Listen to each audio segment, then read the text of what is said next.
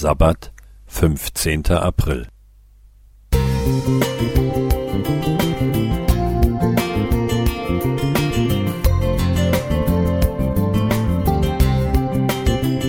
Ein kleiner Lichtblick für den Tag.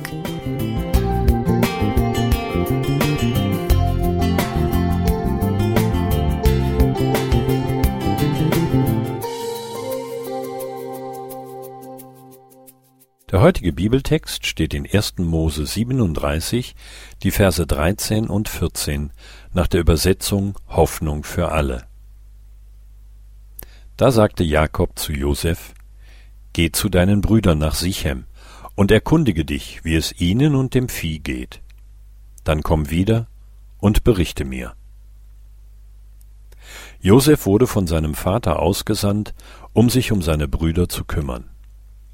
Josef ging, doch er fand sie nicht in Sichem, sondern erst in Dothan. So hatte er einen langen und beschwerlichen Weg hinter sich, bis er sie schließlich fand. Wir sind auch von unserem himmlischen Vater ausgesandt, um nach unseren Brüdern und Schwestern zu sehen.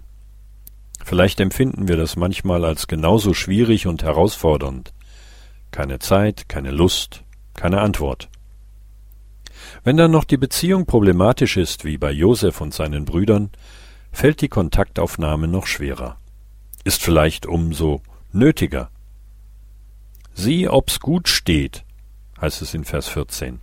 Der himmlische Vater ist am Wohlergehen aller Menschen interessiert. Und wir? Im Neuen Testament wird dieser Gedanke vielfach aufgegriffen und vertieft.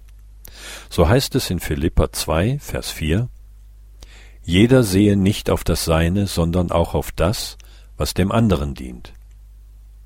Hier geht es offensichtlich nicht nur um Befindlichkeiten, sondern um grundlegende Bedürfnisse. In den Versen zuvor wird das ausgeführt.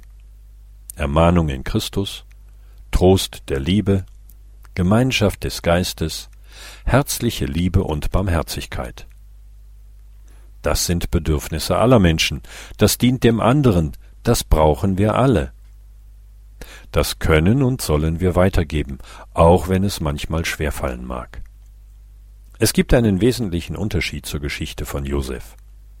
Dort war die Beziehung schwer gestört. Bei uns heute geht es um die Gemeinschaft der Gläubigen und vor allem um die Gemeinschaft mit Christus. Seid so unter euch gesinnt, wie es der Gemeinschaft in Christus Jesus entspricht, heißt es in Philippa 2, Vers 5. Das ist Vorbild und Motivation zugleich, denn in dem folgenden Christus-Hymnus von der Erniedrigung des Sohnes Gottes, die Verse 6 bis 11, wird die Grundlage für unser Verhalten zueinander beschrieben. Aus dieser Gemeinschaft, die Christus mit uns hat, können wir auch miteinander Gemeinschaft pflegen. Aus Christusgemeinschaft folgt Christengemeinschaft. Wir wollen aufstehen, aufeinander zugehen, voneinander lernen, miteinander umzugehen. Aufstehen, aufeinander zugehen und uns nicht entfernen, wenn wir etwas nicht verstehen, heißt es in einem Lied. Roland Fischer Musik